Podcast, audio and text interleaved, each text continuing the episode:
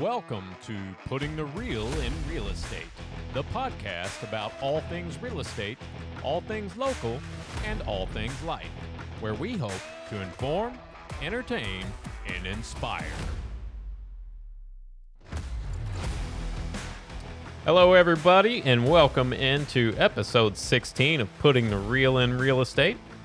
I'm your host, Glenn Hockersmith, as always, and I just want to thank you for taking time to uh, to join us today.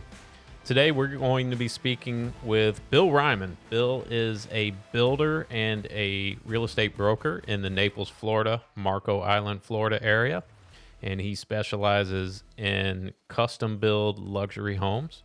So we're going to talk to him um, about his past, how he got started in the business, what's going on down there in the Florida market, and also we're going to learn some things from him about what you should should look out for when you are looking to build or purchase a new home, a custom build home, and and he's going to give us some advice on that. So I hope you enjoy it, and we're going to get right to the interview. All right, so today's guest is Bill Ryman. Bill grew up in the construction business and knows just about everything there is to know about building a home. He is not only vice president of award winning RK Ryman Construction, but also president and associate broker of Ryman Properties Inc., serving Marco Island, Florida. Bill is also the host of the Real Build podcast, where he teaches people what they need to look for before buying, building, or selling a home. Bill Ryman, welcome to the podcast. I appreciate you taking time out of your busy schedule today. And uh, so, make me jealous real quick and tell me what the weather's like down there in South Florida where you are. Right now, yeah. First off, Glenn, thank you for having me. Uh, and as far as the weather right now, actually, um, it's probably in the 70s as we speak. I think the high is going to be the 80, low 80s today. So, yeah, Perfect. beautiful weather as always. Yeah, yeah. Well, we're coming into March here, so we're starting to to look up a little bit. I think we've been in the you guys- 60s for the past couple days, so it feels like a heat wave going on here. So, Cold Uh, dust is cold dust is at night here. It's been in the 50s Right. recently. We just had a little cold snap, so that's cold to me. yeah, I've got a, a sister in the Clearwater area, Oh, and, and I, I see her posting, you know, about how cold it is. It got into the 50s, and I'm like, just just go But on yeah, somewhere. she's still on the beach posting that. right, right. so so uh, so we know about the weather so uh, let's tell me a little bit about what the market's like down there right now i assume just like it is here and probably everywhere else around the country super low inventory uh, bidding wars home selling you know in a day or less um, what's going on down there in your neck of the woods Yeah, it's just like you said. It's pretty much bidding wars. I mean, I I'm working with a client now. A few of them. Some of them are kind of on a holding pattern because they're where they're feeling. Uh, I got a lot of buyers that are kind of in tune with what's going on, and a lot of them are kind of feel we're at a peak right now. Uh, so a lot of them are in just holding patterns. If something pops up that screams at them. Uh, I'll go look at it for them, but it's just anything that pops up is flying off the shelves. Uh, it's sight on a lot of stuff sight unseen. I had a house two days ago that popped up. My guy uh, texted me on Sunday at uh, it was like nine at night. He's like, "Hey, check into this property." I was like, "It's gonna be gone." I mean, it's it's and there was one picture on the listing, by the way, too. Right. It was just the front elevation of the house. So I was like, "This one's kind of small." Blah blah blah. I kind of gave him my spiel on it and how I felt for the money, but uh, we didn't end up looking at it, and lo and behold, the next day it sold. So with one picture on the MLS, which is insane to me. So Yeah, that's pretty typical. Picture. and I, it, not to talk bad about other agents, but I just can't. I don't care how quickly homes are selling. I can't bring myself to put that little effort into into a listing. You know, I got to bring it every time. You you have to. I mean, even uh, how long it's just you're you're representing yourself, obviously, and people that image is going to be inside those people's heads of how you went. I mean, even if it sells in a day, like I sold, I ended up selling a lot recently, uh, an empty lot, and I sold it in less than a week. But I still did video marketing for it. I still, you know, did my marketing video. I still did good pictures. I still did drone shots. Like, you know, it's it's doing that extra stuff that matters in my opinion no matter how the market is but you're always going to have lazy agents i mean there's you know agents that are listening to this that put in work there's lazy then they know lazy agents too i mean it's just the nature of this business absolutely and you and i both know this this business is changing it's getting more and mm-hmm. more important for us to be able to to show our value to our clients and you know when you when you do stuff like that it it's it i don't think it helps you that's for sure no. Um, no. So you it, it it surprises me that you are still out there working with buyers as a broker and are you full owner or part owner of the brokerage? So the uh, so yeah, the Ryman Properties. Is, I'm full owner, obviously, uh, and it was. I'm still so my story. I'm still working with another broker, so I'm still a broker associate. I haven't fully executed Ryan. So I my main thing with Ryman Properties was I was like, all right, do I want to open my own brokerage? Do I want to have agents under me? And then obviously life happens, schedule happens, how there's only one of me. Um, I wish I can clone myself multiple times. I was actually going to try and open a rental business too for vacation rentals and I had to pump the brakes on that because my main focus has always been the construction side of thing. That's my passion. I love construction. I love building houses. I love seeing these homes from the ground up take shape. Uh, real estate's a big part of that.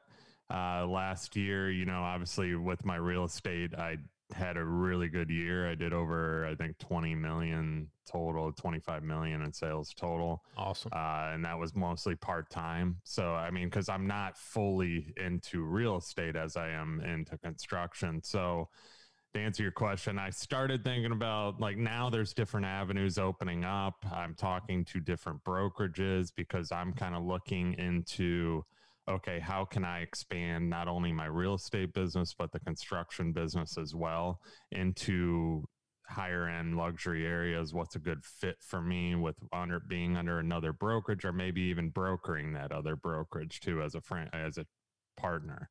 So, um, yeah, Ryman Properties is kind of just it's it's a brand. It's it's a thing that I was doing for a little bit. I was gonna kind of have agents under me, and then getting into seeing how brokerages are changing. Uh, I was like, do I really want to start my own and from scratch and compete with the big dogs like the Remaxes and all these guys? And there's all these hundred percent brokerages, which I didn't want to do because you got to have so many numbers and it's a lot of responsibility and so it's it's it's life kind of takes you. I, I don't know where I'm going to be in this year. Uh, there's, you know, I'm trying to grow. That's my main goal. Uh, always, always is growth and, and more sales and stuff like that. So it's fine and maybe possibly going with a different route, but we'll see. Okay, yeah. So that that kind of answered one of my follow up questions, which was why in the heck start your own brokerage and why not just hang your license with someone else and not take that. on all that expense and and all the risk. And I I, yeah. I know there are benefits to it. Uh, There's benefit. I mean, on the building side, that's the reason it was a more benefit to our building side because I can list a property and just get paid in full on that side of the property and save money for the construction company rather than having a separate agent, having to pay them. I mean, you got to pay obviously the other agent that comes in on the other side of the listing, which is fine. But that kind of saved us money as a company there and so i started thinking is is that something i really wanted? Uh, I mean that's the great part but me as a solo agent i'm like okay do i want to take on a team? Do i want to have that responsibility when i'm basically have a team under me for the construction business? So i'm running two different separate businesses. Once again how much can I handle, you know, as one person? I mean, anybody there, you can do it if you put the right pieces in place, but then the brokerage model is changing so much that I was like, is this with EXP and virtual? And there's just so many different brokerages out there that are capital and they have the capital too to have that extreme growth. I have a friend that's local. He opened up a real estate branch. He's 100% commission with fees and it's taken him three years just to get like over i mean it's been a long time. I think he's got over 100 or 150 agents now but still you kind of do the math in your head. It's like with overhead and how much you got to keep expanding and so on and brick and mortar and all that it's like is it really worth it?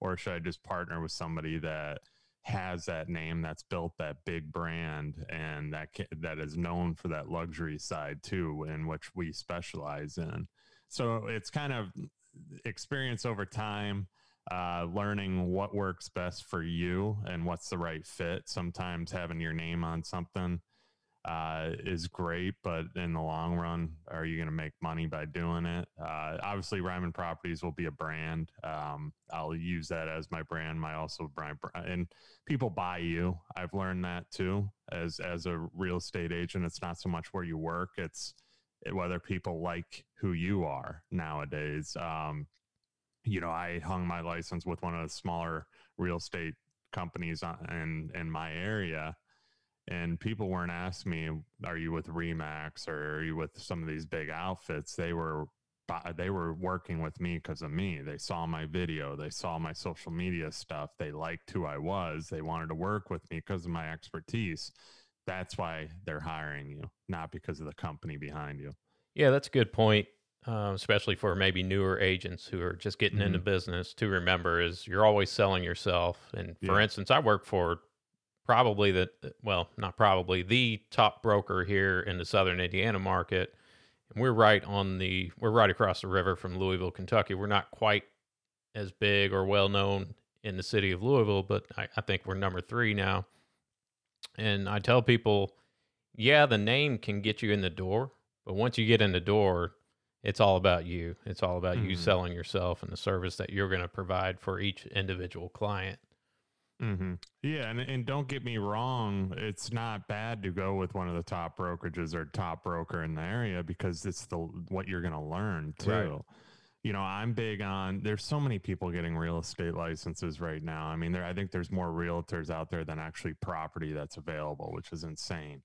So it's like, it, and there's a lot of realtors that are just getting in because their friends are making all kinds of money, blah, blah, blah. And they don't know that there's a lot of legwork that goes into this. I've been doing it for 10 years. I mean, and it's like, you know, I obviously doing building and stuff, I've learned how to leverage that into me making sales and so on. But I've also learned you have to know the property, you have to know everything about your area. You have to know how a how I recommend knowing how a house is built so you can talk to people and you don't just sit there like an idiot kind of when they ask you a hard question. Um, but a lot of that experience can come from a good broker and working under somebody. I even say like I don't know if you the Ryan Serhant thing because he's said it uh, multiple times. He's and if people that are listening don't know this, he's probably the top broker in New York City but he even said he goes work under somebody for a little bit, learn, um, you know, as much as you can, absorb as much as you can. And I agree with that too. I mean, if you can work under somebody even for free, nobody wants to work for free, but even for a little bit, uh, as somebody in the office to kind of see how these top brokers are doing business, you can learn years worth of knowledge that that you know is is irreplaceable. I mean, it's just unbelievable. So uh, you're going to learn a lot more in person. I'm all about kind of learning. Uh, actually out in a field or actually out and and doing something rather than reading a book you know i mean books are good but absolutely true experience is better right so. right so and i want to get in definitely want to get into the to the construction side of things but um, just a general question here in your market, you serve Marco Island, Florida, correct? Yeah, so, in Naples. Okay, in Naples. So, in I know you probably don't have this exact number, but as far as vacation homes versus primary residences, what's the what's the mix Big mix, yeah. It's mostly snowbird vacation, uh, secondary homes, uh, vacation rentals, stuff like vacation rentals within the last three, four years have blown up. Um, but a lot of secondary homes, a lot of lot of snowbirds here. So our season is now. Uh, it's our craziness. Everybody's here. COVID's kind of changed some things. People have been here a little bit longer. Um, the summer months especially August, September, usually the slower months. And then everybody starts coming back October, November, holidays, and then they're all here in January. Uh, you know, they all used to start seeing the trucks pulling the cars down and so right. on. So very seasonal here. So, tell me a little bit about how you got into the construction business. You you kind of grew up in it, correct? Yeah, yeah. So I grew up in it since I was a little kid. Uh, my dad was always in construction, so uh, one of my biggest role models, obviously, my dad. I got to shout out my mom too. She was good. she listens to these. So, but um, growing up, my dad was always working. He worked uh, when I was a little kid. He was in concrete business, um, and then he started his own concrete business from nothing, and kind of worked his way into custom homes and so on in Illinois and then we came down to Florida, kind of summing up the sh- story fast. But as a kid, I always worked. Um, he had us like whether we were sweeping his shop, doing little odds and ends around job sites or cleaning job sites or digging ditches for drainage, you know, small, just all kinds of different things too. But I learned the business. I learned to respect it. I always say it's a love hate thing with construction because I hated it back then. I love it now uh, you know, because as a kid doing that, your friends are all, and especially when we moved down this way, your friends are having a weekend, going to the beach, stuff like that. And I was working on jobs, so uh, have a major respect for it. But that's that's kind of what molded me into it is just growing up in it, having respect for it. Uh, learning, seeing every single day how houses are built from the ground up here and also watching my dad who was you know build a company from nothing down here and uh, gaining the, the, traction that he did just off of how he ran a business and and doing business the right way also helping clients helping uh, you know keeping job sites clean just taking care of people and doing building right. And i mean that's why our company's been in business family owned operated for over 25 years down here uh, and me and my brother are running everything along with my sister joined us. So she's doing our billing and everything. And we're tight niche uh, team. Uh, have some other employees with us too. But it, it's it's been good. We're keeping that reputation. We're in the higher end market now, and you have to keep the attention to detail all the time. Uh, you know, it's it's you're constantly on your toes in this business. You look left and something could happen. You look right, something else could happen you know, especially with these big houses and you have to be able to resolve problems. So that's why I love it. Keeps me keeps me going. yeah, your reputation in in the building business is everything. Yeah. Big time, big time. Yeah, and I have I have a big respect for um, building. I my podcast. I interview all kinds of different builders. A lot of them have the same uh, attention to detail and and drive for quality and just doing things the right way as I do. So I got a lot of respect for these guys. But there's also the downfalls of building, and it's happening now. You see it every time things are busy. Uh, a lot of guys come out of the woodworks. We got a lot of remodel guys all of a sudden becoming builders because they think there's more money in it.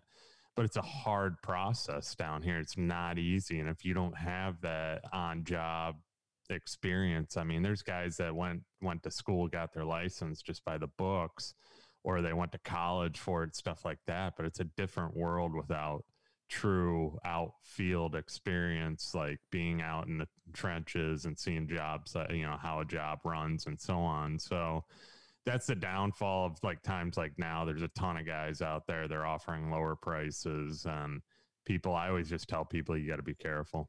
Sure. So, in in speaking of that, so for the benefit of anybody listening who's thinking of either having a custom home built or buying a new construction spec home, whatever it may be, what what's the best piece of advice that you could give to that person going into the process?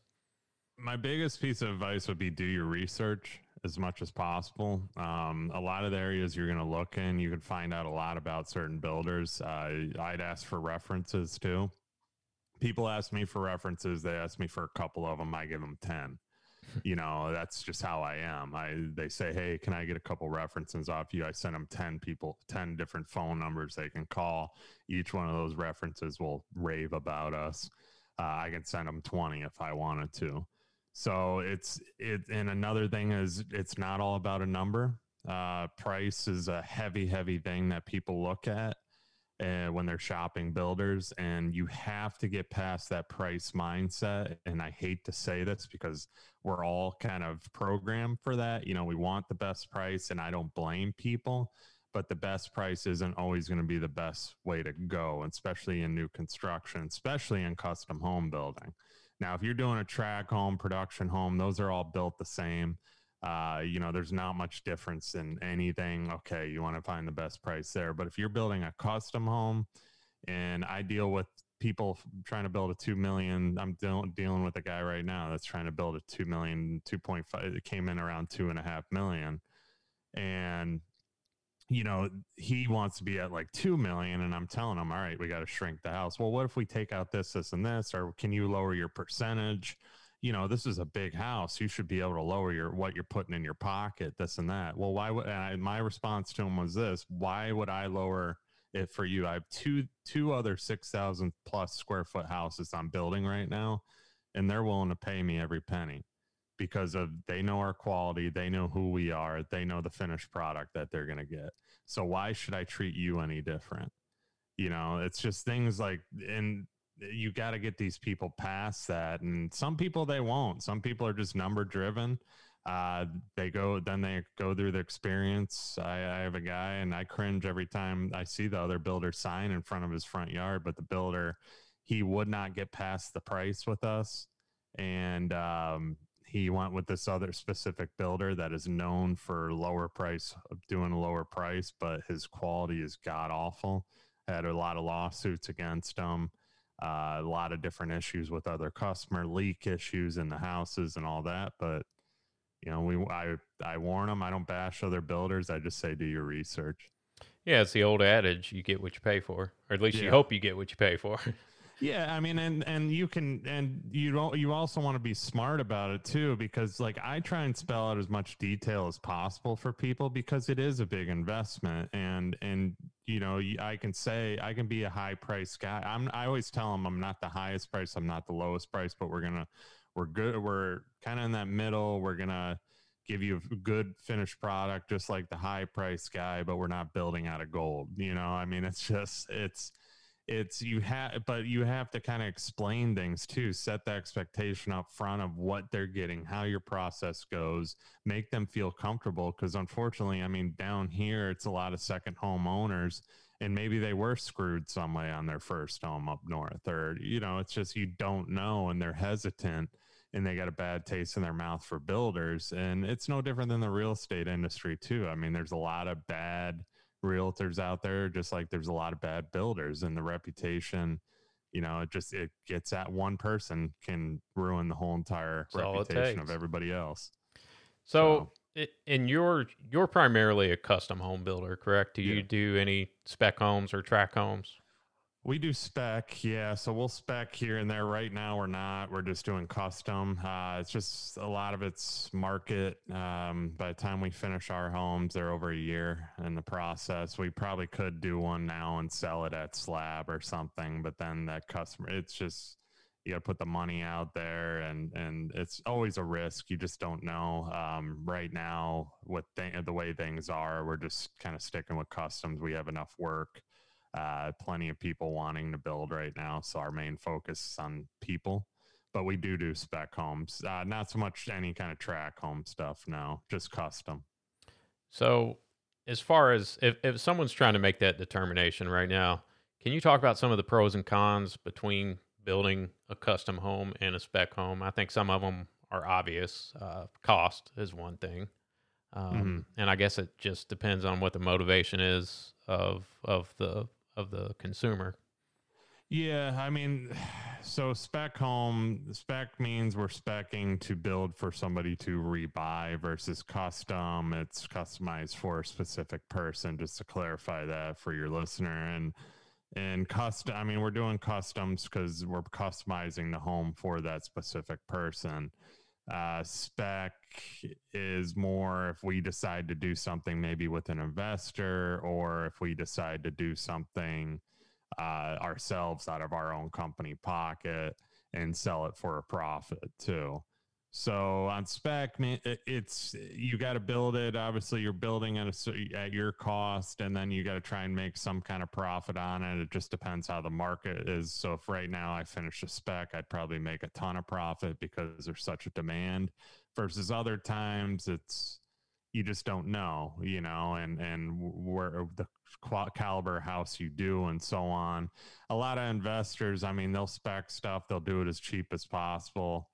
That's why I don't really like resale construction. I wouldn't recommend it uh, on the higher end of stuff, like the luxury end, because if you usually know there's an investor involved, it may look pretty, but a lot there was a lot of corners cut because they're trying to maximize as much profit as possible versus doing a custom home. You kind of know up front what you're getting. You can make those choices. You can make the selections that are quality uh, and we kind of guide you along the way with that too we don't cut corners we won't do anything under um, i've had people call me it's probably every week now asking hey can you build for this budget or hey can we maybe just kind of do this and i'll finish that we won't do that we're turnkey uh, we want it done right, especially if we're going to put our name on it and warranty it. So I always I've turned a lot of people down in that aspect too. I've also had investors approach us. They never go with us because they don't like our price and they go with the cheaper guy sure. that offers a lower percentage and then they build with that guy and the house falls apart. So So and and speaking of cost, I, I was listening to one of your episodes of your podcast and and you were talking about the difference between being a cost plus builder and a fixed cost builder. Mm-hmm. So, can you explain that a little bit and why that might matter to the client? It, yeah, so there, uh, there's a different. We we just mostly started taking on co- just cost plus client clients as of recent, probably the last year, just because we are so custom uh, it actually benefits the client. So the downfall, so everybody's argument with cost plus is uh, it's an open checkbook, uh, and the builder's just going to want to run everything up because they make more profit. You have to have a trust for that builder. I always say this off the bat. If you don't trust that builder, then cost plus isn't going to work because you're going to be on your toes thinking the builder's out to screw you. Uh, with us, I'm not that way. I kind of establish that trust up front by recommending things where they can save money. That's just the way we are. We've always been that way, even on a fixed cost project, too. I mean, if to make 5,000, 10,000 extra dollars on a build, like that's nothing in the scheme of, and I hate to say 10,000 is nothing, but when you got eight projects going on too, you want that customer as happy as possible and especially in the larger higher end caliber. There's stuff that they don't need. I mean i had a guy i met with yesterday. He was iffy about cost plus. Now he's all for it after i explained how the process goes but i had a guy yesterday he has a fireplace in the master bedroom it's florida you know like you're never going to use that thing you're never going to light it it's it's another $4000 plus the or the fireplace itself is probably almost 4000 plus the surrounding box to the fireplace that we have to build out and whatever extravagant built in he does there is probably another 10,000. So there's $14,000 in savings right there. Why do you need that? Hang a TV on the wall like everybody else in a master bedroom and have your fireplace in the focal points of the house that everybody's going to be able to use it. So, you know, stuff like that I always explain up front and and it, and I think that kind of helps establish the trust barrier, the trust factor that okay, this guy's here to help me save some money. Like he had a hundred and eighty something thousand dollar staircase in this house. I said we can just frame this thing out. I, I know you wanted us, and these were floating treads. Treads. If anybody knows what a floating staircase is, they're unbelievable. And I get what he was doing because you can see it from the front windows and everything on this house is a three story house, um, probably 5,000 square feet. But uh, so we eliminated those stairs and we did it a different way. Still looks appealing, but probably cut the cost by like $50,000. So you know there's just these little things that you build the trust factor with cost plus. That's the only argument people have. I have a builder right now i'm building for. He's out of ohio. He wouldn't do it any other way. He said i'm only doing cost plus. My dad built a house in south carolina after being a builder for over 30 years. He did cost plus it's if your builder's doing it and thinks it's okay, it's the better way to go. You should probably listen to the builder. Sure. now, everybody's argument on the fixed cost side is that okay, the problem with fixed costs is they start super low end and everything else is an upcharge. So what I'm going to do with fixed costs is I'm going to start you on the low end, and then I'm also going to pad up certain costs too that I'm uncertain about, just to make sure I'm covered. So this is how I explain this: lumber, lumber is through the roof right now. It keeps it's uh, it's going up and up and up. So what am I going to do with the my lumber price? Because more than likely, we're not going to even get started on your house for three four months after we sign the or after we get this process of plans, all that, and the pricing done so lumber is going to keep going up. So I'm going to pad on that price. You know, so if I'm doing 40,000 in lumber, I'm going to pad that up to 60,000 just to make sure I'm covered. So, and they're not going to know that if, cause so if they, they pay under in lumber, say we end up building a house and they pay 40,000 in lumber and I charged them 60 off the front end, they'll never know it's fixed cost.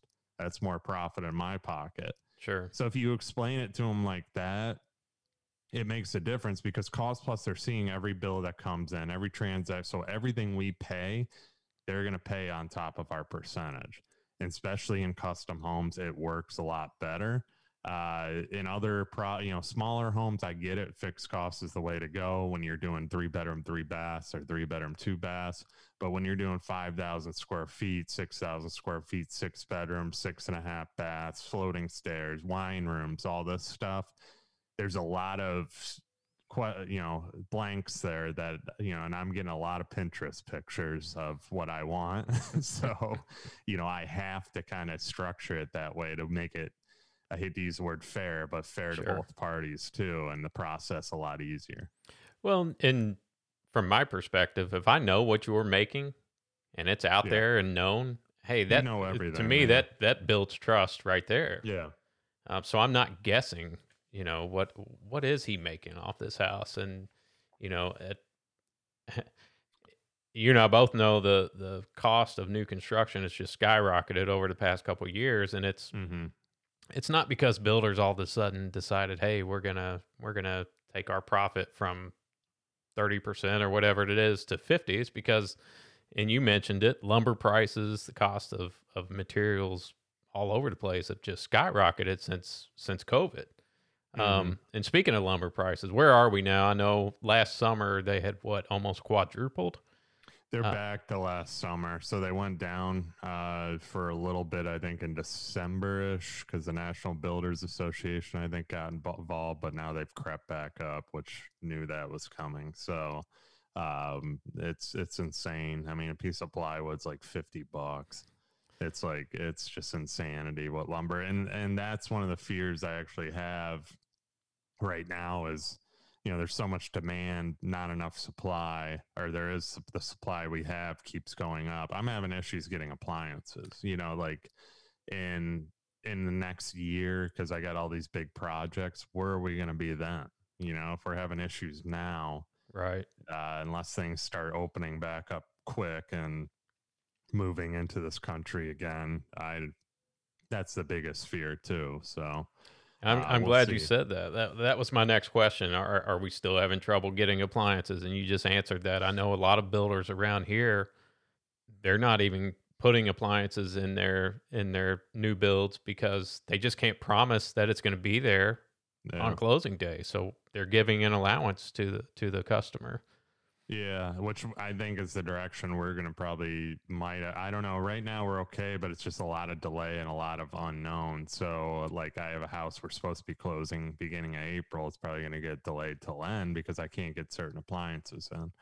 So, and then there's some other stuff that we can't get in. Then I'm, I heard on another house we had an issue with a garbage disposal. We couldn't get certain horsepower garbage disposals, and then it was like um, there's just little things that keep popping up. Windows and doors go up, aluminum prices are going up, roofing goes up. Like it, eventually, this is just going to keep happening to where it prices certain people out of the market, and then uh, then you run into an issue. Yeah, and you know that's just like real estate. I mean, the real estate keeps climbing, keeps climbing, and then all of a sudden it's like there's people priced out. So demand slows down and then what happens prices begin to fall so it's right. like when is this nobody remembers the past uh, i mean i hate to talk talk negative i hope it keeps going the way it is i mean it's good for everybody right now but I mean, what goes up must come down. You got to be smart.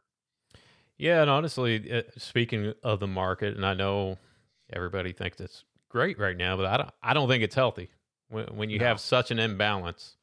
No, Um, yeah, and not. like you said, you're, we're pricing people out of the market. There's no such thing as a starter home anymore, really. no, Um, if you're someone with FHA or VA financing, you might as well you might as well just give up on on on some of these homes. You just you just can't compete. Well, yeah, that's the red flag I tell people to watch out for too. Is there's builders in my market that are selling homes at a certain square foot price, and I do not know how they're doing it. It is almost impossible to make any kind of profit. They got to be losing money. Uh, and they're still selling at these. So, what I tell people, once again, back to the price factor, the lowest guy isn't always the best guy. Do your research, go interview some guys, see where that average price per square foot comes in at. And then if that low guy keeps standing out to you and you go to him, guess what? You're probably going to end up getting screwed some way, somehow. Because what's going to happen, what that guy's doing, and I've seen it repetitively over the years, especially when times get busy like this, these guys take on so much work 30 contracts, 40 contracts all at once. Job sites start sitting because what are they doing? They're taking from the back end that deposit that you're making uh, when you sign that contract to finish something in the front end because they got so much money out in trucks and guys and workers and they got ahead of themselves. They moved too fast, they got greedy. So basically, what they're doing is they're robbing Peter, paying Paul to keep. So the guy on the back end usually gets burnt. The people that get their houses finished usually get burnt too because their warranty issues happen and they can't get to the warranty issues because they're too busy with the other crap going on. So be very, very careful. And I preach this to people all the time. Some listen, but most don't, unfortunately, because numbers always talk. so- Exactly. It always comes down to that number. Um, Mhm. and and when you're you're selling at a lower cost like that, you you got to cut corners somewhere. You know. Mhm. Oh yeah, Uh, there's a lot of corners getting cut, big time. So, what are what are some of the the newer, more popular trends you're seeing in the luxury home market right now? Um, what are some of the must-haves, and what are some of the things that used to be must-haves that have kind of fallen out of favor, if anything comes to mind? Uh, trend wise, you're seeing a lot of clean lines, a lot of cleaner design. It's going a little more towards modern, but not super modern. Uh, there's still, you know, some colors popping, and this is in my area mainly, but I'm sure it's pretty much everywhere. The coastal home kind of look, shiplap everywhere is kind of on the way out. Now it's more towards a cleaner, modern, sleeker design a lot of ceiling details, less mold, the crown molding everywhere. Uh, you have your woods that kind of pop and lighter colors, a ton of light colors, not so much dark on the walls. No, the beige is kind of out unless it's a super light hint of beige. Grays are kind of on the way out, which I never was in for the gray walls because gray is gray, gray is gloomy. So, in my opinion, that I knew that trend was gonna be out real quick. So now people are doing more lighter colors, kind of like what's on my wall here. This is a hint of beige, looks white right now in your video, but um, you know, uh, doors, hardware, single panel doors, uh, still shaker cabinetry here and there, some modern cabinetry, uh, floating cabinetry, toe kick lights. Um, wine rooms are more modern looking we did some walnut cabinetry on our model home recently. There's just it's a lot of different detail like a lot of led strip lighting and coves and ceilings and to illuminate everything. A lot of smart home technologies coming into the picture now where people are spending you know 130 140000 just on smart home capability and especially where we're at just because they can control the house from everywhere see everything they want that when they're not there uh, and um, big pools. Uh, pools are you know focal points in the pools, waterfalls, all kinds of different fun things and pools. And yeah, there's uh, outdoor living's huge here, um, especially this time of year when it's nice out. People like to kind of open the house up. and drop screens. So we do automatic roll down screens and hurricane shutters, obviously, impact glass, all that kind of stuff. So there's a lot of different trends. Not so much the trend on the way out. There was always Mediterranean kind of Tuscan style homes here. Those are on the way out. The big heavy arches, dark, dark interiors, columns everywhere, division within the rooms. People want more openness, great rooms where everything's kind of one giant open room uh, big master bedrooms, big the bathrooms. They want more like a spa kind of luxury feel. Uh, walk-in closets, tons of storage here because we don't have basements. So there's a lot of different things that people are doing. Is it has anything changed in your opinion since COVID?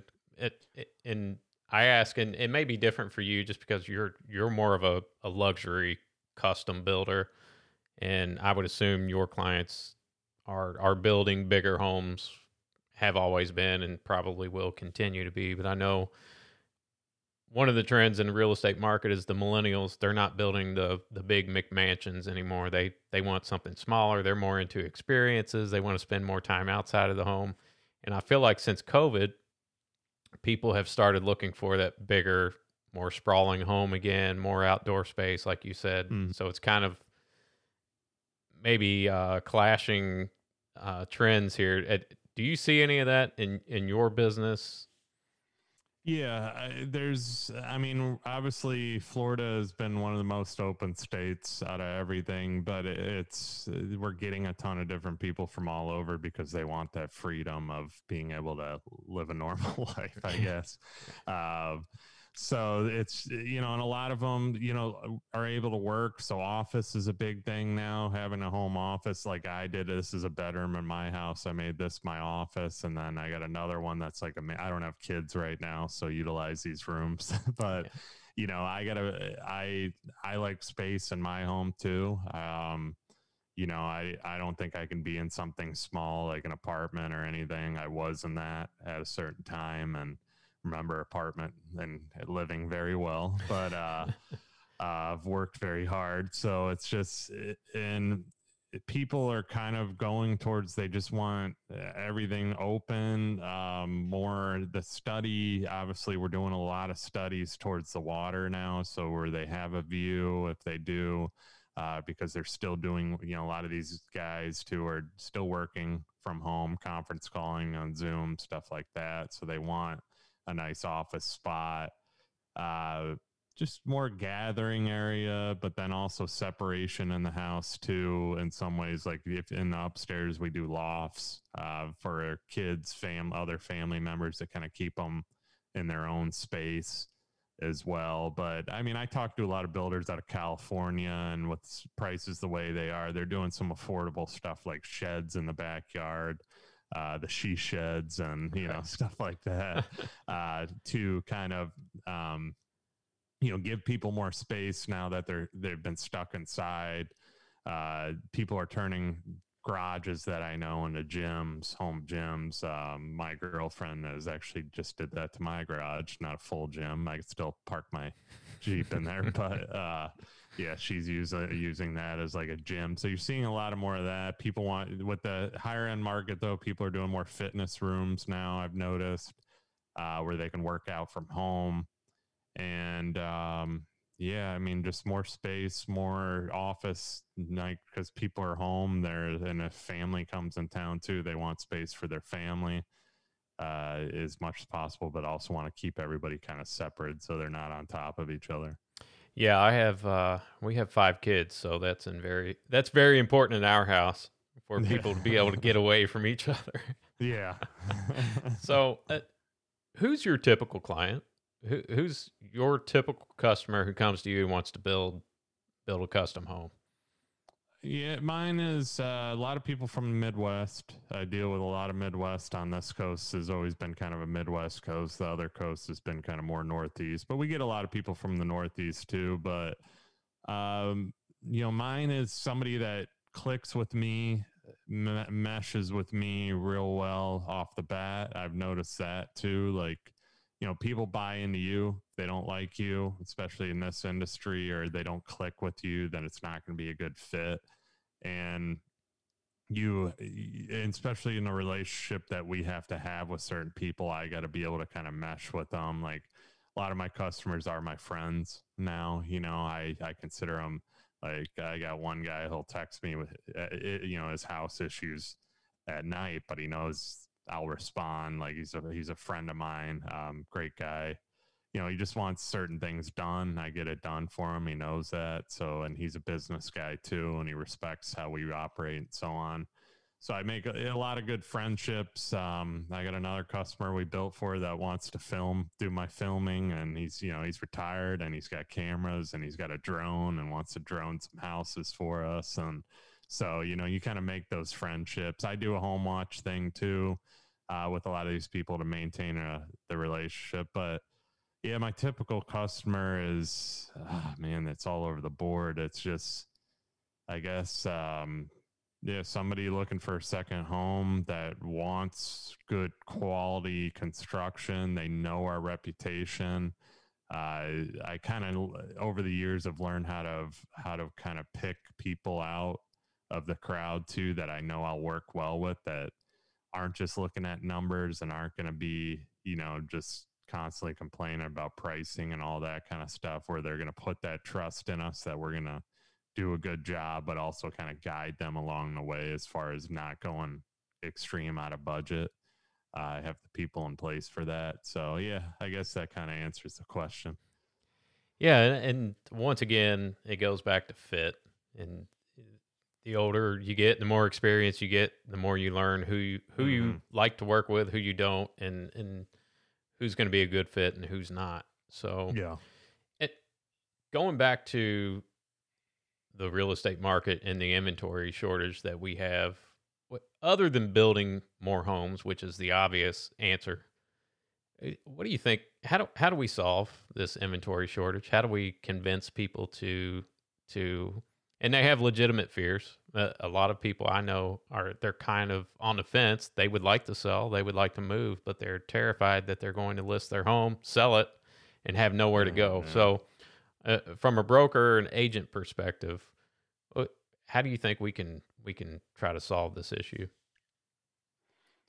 That's tough. Uh, because it's like you said i mean i think about it personally. I mean i i bought at the beginning of covid this house that i'm in now and i got it at a good price when everybody was kind of scared and the market was kind of stale for a little. And then all of a sudden the market exploded and then i could make really good profit. I had the same house as mine similar style everything just not redone. I redid all mine uh, and it sold in less than 24 hours for you know a crazy amount over what I paid for mine. So it's just I think about that, but then it's like, where do I go? Um, so I'm one of those people too right. that's like hesitant because you want to sell, but then there's not really much rental market out there for year end for year long rentals because everybody's doing seasonal. So it's like that fear. So you know how it resolves is, I mean, the market kind of resolves it itself, unfortunately, to where you know demand so high but there's not a, then you kind of get buyers out of the market because the prices keep going up and then eventually that turns into the market having to come down some way somehow. So so i mean the only way is to kind of you can't really price eh, you price stuff right it sells. You price stuff a little over it sells so people don't really have the opportunity to get what they want. So there needs to be more inventory, but how do you get more inventory when people are afraid that they're not going to have somewhere else to go? You know, build costs are through the roof, so they can't really. I mean, you can build still for a better value than you can buying something, but then there's no dirt really available or lot selection. So I don't know. Yeah, it's kind of a vicious wish, circle, isn't it? yeah. to answer your question, it's like I don't know. You have to let kind of the cycle take its course, and what's going to happen next is probably not what everybody wants. But you always have that market dip. We've been in a quite the steady rise for a while now, longer than your typical. Uh, there hasn't been a real extreme pullback. I hope that pullback isn't anything like we experienced in 2008 but is there going to be one? Yes. Uh, is there people that haven't really thought about that? yes, because they're buying at the peak. Um, because people don't really remember what happened. They kind of are stuck in the now and the FOMO, fear of missing out type deal. That's with anything stock market, Bitcoin. Um, you know, I do sports cards, stuff like that. You know, there's all kinds of investment opportunity. Real estate's a huge one. Um, and it, it just eventually somebody's going to get burnt, and it's usually the last guy. Then it comes back down, and markets open up. People can sell, but they're not going to get as much for their house. So it's just the nature of the beast. I, Sure. to, I don't have an answer. I don't know. Well, and it's you know uh, some people don't have a choice but to buy right now. You know, uh, the the choice is to buy and and pay your own own mortgage or to rent and pay someone else's mortgage. In a lot of instances now, yeah. it's cheaper to buy than it is to rent. Yeah. So when I tell people they want to ask me, well, if well, what's it going to be worth in two years? Well, I wish I could tell you that. You know, Uh, I mean, it- yeah, yeah. Because advice I'd give them though too is just if you do buy, obviously you're going to buy at the price you're buying, but try and look for something you can fix up. Put some sweat Right. equity into it too. I mean, you put your own personal sweat equity into it, like little odds and ends you can do, like. You know, take a weekend and have your family paint some walls and stuff. Paint does a huge number on certain, I mean, on houses. It changes the whole house, especially a lighter color. And you know you can do like faces of cabinets you got old cabinets on there keep the boxes that's a lot of the money right there and just swap out the faces with the similar color and and just do something a little more modern change the hardware on the cabinets get new appliances 0% financing like there's a lot of sweat equity you can put into a house right now that you know eventually you know if the market tanks or goes down the house it's going to the value is going to come back eventually now you're just paying at a lower rate the rates are still low i know they ticked up a little but it's still at 3.2 Yeah, they're still something. Like, ridiculously low. on. you know i think i pay like 3.2 on my house i never refinanced when it was in the twos but it's just yeah i mean rates are so low still still an opportunity but not a lot of inventory Yeah, and I harp on that with with my buyer clients is try to find something that you can add value to. Mm-hmm. Yes, the you are buying at the top of the market, but if you can find a home where you can add value, like you said, whether it's just painting or painting the cabinets or replacing the countertops or you know, maybe it's got an unfinished basement that you can finish out and add another mm-hmm. bedroom or add another living space. That's a, that's a big thing.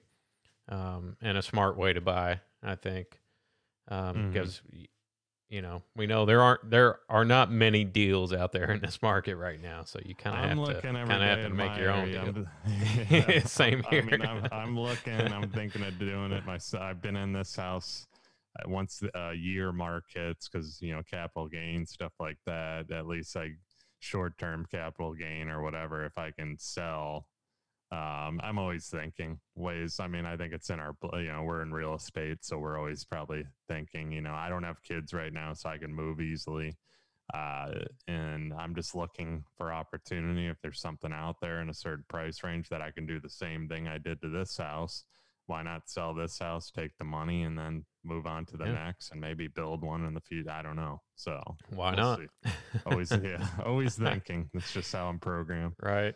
So I'm going to switch gears here real quick. I know we're kind of pushing up against our our time, so I don't want to take too much of your time up. So real quick, um, what if if you could give agents one piece of advice um, on helping their clients either purchase a new build or or guiding them through the building process, or maybe they want to build a custom home and they've come to you for for help. What what advice would you give agents in that regard, especially dealing with builders? I'd say, and the problem with a lot of agents, I'll, I'll speak for my area, not all of them, but a lot of them, is they'll recommend like five builders, and and then the if the customer picks us, then I get that call from the agent because they find out and they're like, "Hey, do you give commissions?" It's like, okay, then I talk to the customer and they're like, "Yeah, they gave you us your name and five or six other ones." It's like, come on, you know, what did you do to earn that commission from us? Like, sure. you know and and most builders i mean not i don't know i can't speak for other builders. We pay a commission uh, to agents. I think agents are a huge part of our business. I i highly highly support real estate agents and and bringing customers to us because they're the, they're the front line. And unfortunately there's a lot of builders that don't pay them um, and hey that's better better for us because we do pay. So the way i like to see it the proper way is a discussion. So the agent calls me tells me hey i got a client that i recommend i referred to you. Uh, they're this this and this. Can i register them they register that client. If I need the agent in any kind of meeting, they're present at the meeting. Usually I don't because and there is agents that want to come for at least the first initial one. Uh, if you do come for the first initial build meeting, just don't give your two cents. you know, I mean, you sold them a lot. You can give a little bit of opinion on some stuff, but as far as the build, let the builder kind of do his talking. He's been, especially an experienced one, they know what they're doing on the build end and on the resale end too. As a builder, you are trained in resale because you do do spec homes. So as an agent, I know that's the biggest thing with agents is I know resale though. You got to add this. You got to have a this. You got to you know. Yeah, it's a whole different ball game, isn't it? Yeah, yeah. So, um, I mean, that's the thing. If you are in the meetings, that's fine, but just you know, help the client along the way too. I got a client now that talks to the agent frequently. Um, the agent's involved and kind of helps, you know, here and there and so on. But the agent's not bugging us at all, saying, "Hey, I need, think you need to do this, this, and this." And if a client does have a concern, the agent calls me and tells me as the builder, "Hey, I think they're a little more they're concerned about this," which is awesome because I'm getting feedback from another party about the client that, or they tell me what I should look for in the client too. You know, I work with some really good agents, top agents in this area. I try and form those relationships with them because I know it's they're they're top producers. They're going to be bringing me people to build.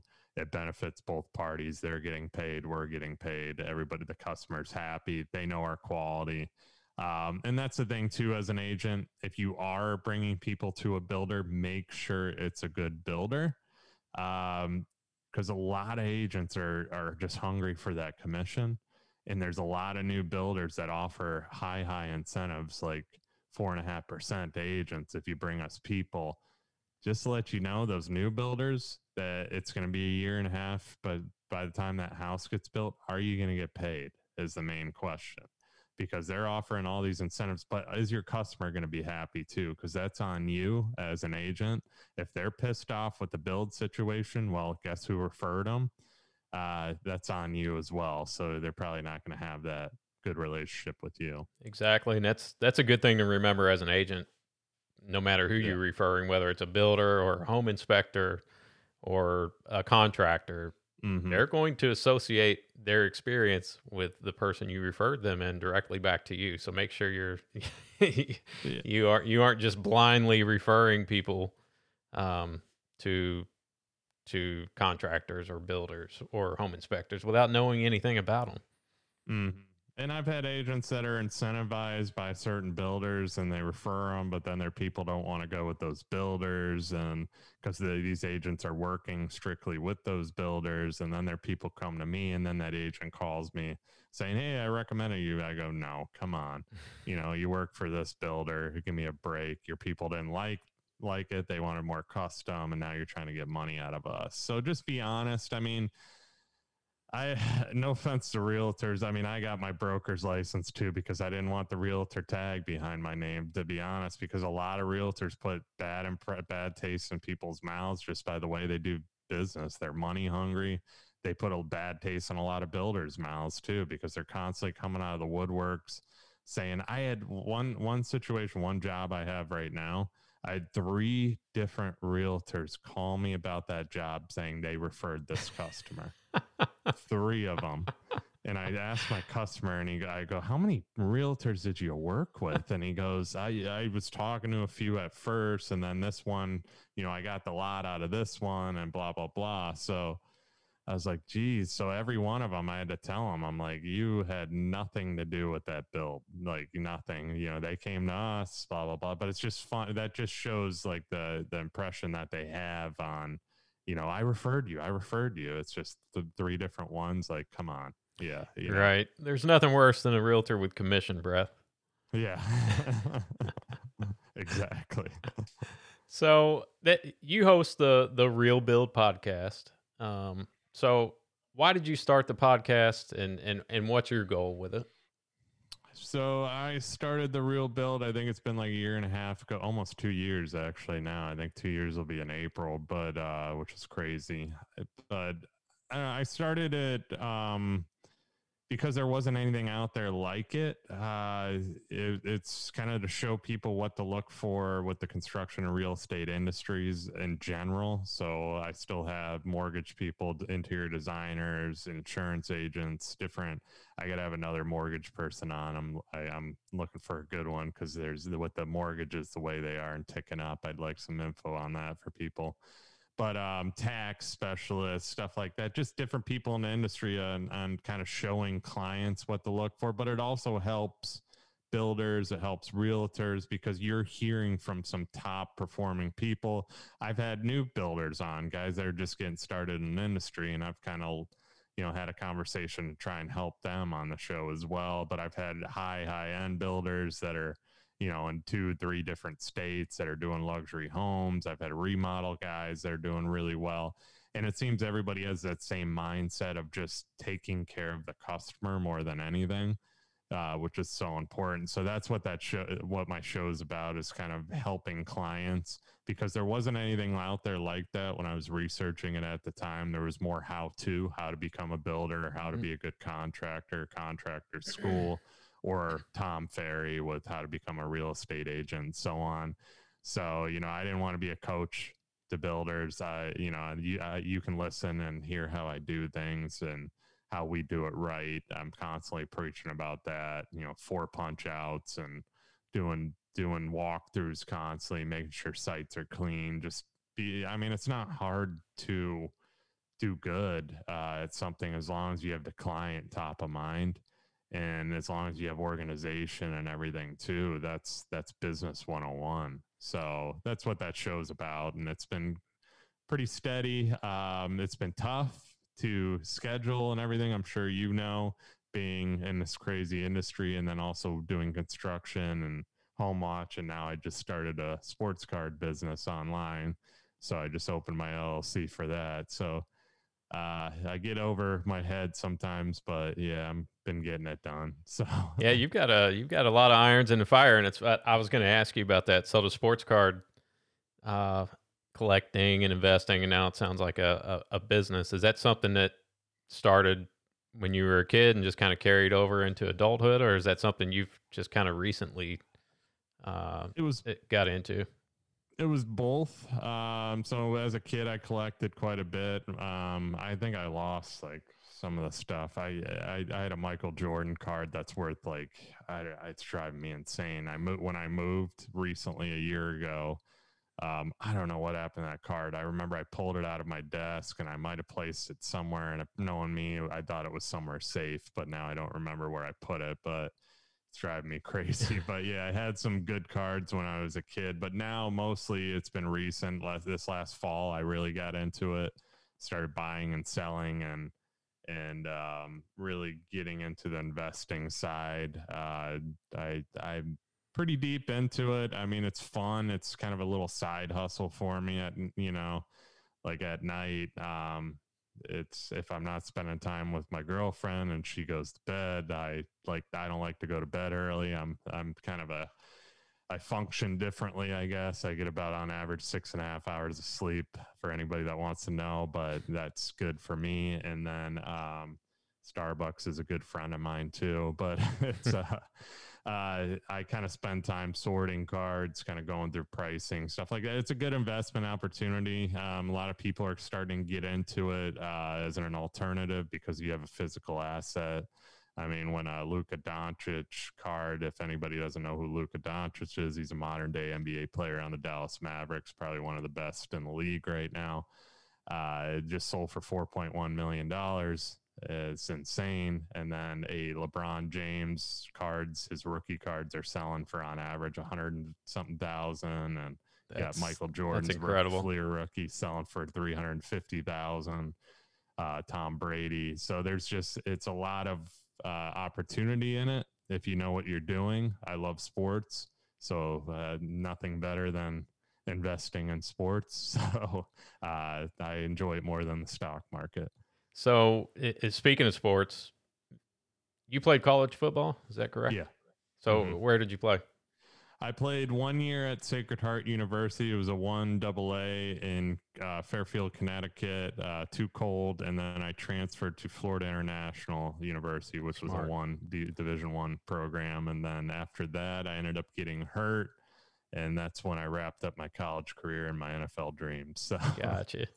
so, are you more of a professional sports guy or a college sports guy? Uh, so I, I ended up graduating from University of South Florida. Their football team has not been really good. I was a Gator fan growing up, but when you go to college for USF, it's kind of turned me into more of a USF. They're never really good. So I'm more professional to answer your question. I love pro football. Um, I know it more. I follow it more. Um, I was just on a friend's podcast. He's more college football related as far as his podcast uh, which is fine. I still watch college football, just not as heavy into it as I am NFL. I'm a big Bears fan. So um, hoping the Bears do something with their quarterback situation coming up here. So Yeah, I'm a I'm a big University of Louisville fan, and and Okay. speaking of South Florida, you all gave us some pretty pretty uh disappointing losses yeah, there for for a little while in, in, in football. So, so I've got one more question for you. It's kind of a curveball. Um, Yeah. And I think I may already know the answer to this just from talking to you here today. So, if you had to make a choice and give up your brokerage, the real estate side, or give up the construction business, which one would you choose? Yeah, you already know the answer. It'd be the real estate Yeah. side, hands down. Um, just the construction background that I have, I just love doing it. Um, passionate about it. I, as a little kid too, I I used to build stuff all the time. As a little kid, it's crazy how it all comes to life. I remember just Legos, anything you could imagine. I was building and making stuff all the time, and and had a very good imagination. And and now being able to design homes and help with that aspect of it and give my recommendation and build them and make people happy along with my brother and my sister is with us too like i said it's it's been it's been it's been good. It's been fun. It's been um there's challenging obviously. That's this business. It's challenging constantly but yeah uh really enjoy it. And for many years to come second generation with the company. So um plan on growth. That's the biggest thing. I want to grow it. Um, so yeah, answer your question, definitely the construction side of things. Well, awesome. You look like a young guy, so I think you've got plenty of years ahead of you to to build that and grow it. And Bill, I, I thank you so much for being on the podcast today. I really enjoyed it. I appreciate your time. Um, any last thoughts or anything we didn't discuss that you want to throw out there? Uh, not. I mean, if like I said, if you're a real estate agent, um, you're just now getting into real estate, which I'm sure you got a lot of listeners that are. Just, I mean, don't don't let. It's going to be hard at first. Obviously, you're going to probably get that one sale off of a family member. Most realtors do to start, but you got to keep going. Video, uh, get yourself out there, open yourself up to new uh, new things that you didn't do. Get uncomfortable. I'm big on that. Uh, you never get ahead being comfortable. So r- repeat that in your mind because if you're uncomfortable and you're doing un- the uncomfortable things, that's what's going to drive you to have success in this industry. Uh, I do a ton of video. I just put it out there. I don't care. I don't need fancy edits. I don't need any of that stuff. I'm a big advocate on just getting in front of people and people comment on my stuff all the time. Do a podcast like Glenn and I. Uh, you know, just find some kind of media source. There's Clubhouse now. Get on Clubhouse and have conversations with people, grow your network. Uh, network is the biggest thing. Um, because of COVID, we got to network in different ways, but it's just figuring out and pivoting and, and just, just doing what you can to be better as much as possible and grow each and every day. Um, I'm a big advocate on that, constantly doing different things to try and get ahead. So uh, that's my my last bit of advice. And uh, yeah, go check out my podcast. Listen to this one. I'll definitely share this one, Glenn. I appreciate you having me on. Absolutely. I appreciate it, Bill. Hope you have a great day. You too. Thank you. All right, thanks to Bill Ryman once again for joining us today. And if you want to learn all about custom home building and a whole lot more, check out Bill's podcast, The Real Build Podcast, on your favorite platform. And if you're looking to buy or build a home in the Marco Island, Naples, Florida area, be sure to visit RymanProperties.com, RKRyman.com, or shoot Bill an email at bill at RKRyman.com. And be sure to tell him you heard him right here on Putting the Real in Real Estate. Thanks for listening, everyone, or watching if you're seeing this on YouTube. Please don't forget to subscribe to the podcast on your favorite platform and hit the subscribe button on YouTube as well. Until next time, everyone, I hope you have a great day.